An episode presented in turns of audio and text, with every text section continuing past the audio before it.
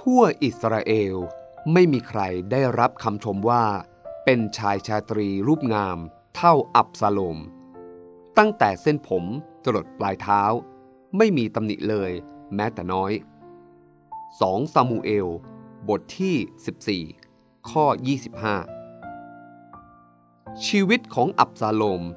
สะท้อนชีวิตบุคคลส่วนหนึ่งในสังคมปัจจุบัน มนุษย์เรา ไม่ว่าเกิดในยุคใดสมัยใด มีทั้งคนดีและไม่ดีปะปนกันไป คนดีเป็นต้นแบบให้เราเอาเยี่ยงอย่าง ส่วนคนไม่ดี เราเรียนรู้ผลลัพธ์สุดท้ายของเขามาเตือนสติเรา คนเราวันอย่างไรก็จะเก็บเกี่ยวอย่างนั้น นี่เป็นสัจธรรม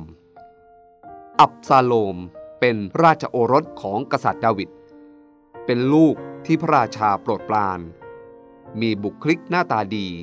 มีมนุษยสัมพันธ์ดี ดังนั้นท่านจึงเป็นที่โปรดปรานทั้งพระราชาและประชาชน แต่อับซาโลมข้างในไม่เหมือนกับอับซาโลมที่เห็นภายนอก เขาใจร้อนฆ่าอัมโมนน้องชาย และใช้ความมีบุคลิกที่ดี ชักชวนให้ประชาชนขบฏต่อพระราชาผู้เป็นพระบิดาของตน เขาเกือบทำสำเร็จ แต่พระเจ้าขัดขวางความโง่เขลาของเขา ในที่สุด ชีวิตของเขาจบลงอย่างไร้ศักดิ์ศรี ความชั่วร้ายที่เขาทำถูกจารึกไว้ในประวัติศาสตร์ตลอดกาลนี่คงเป็นบทเรียนสำหรับบางคนที่หลงไหลในภาพลักษณ์ของตน หลงในรูปร่างหน้าตาคารม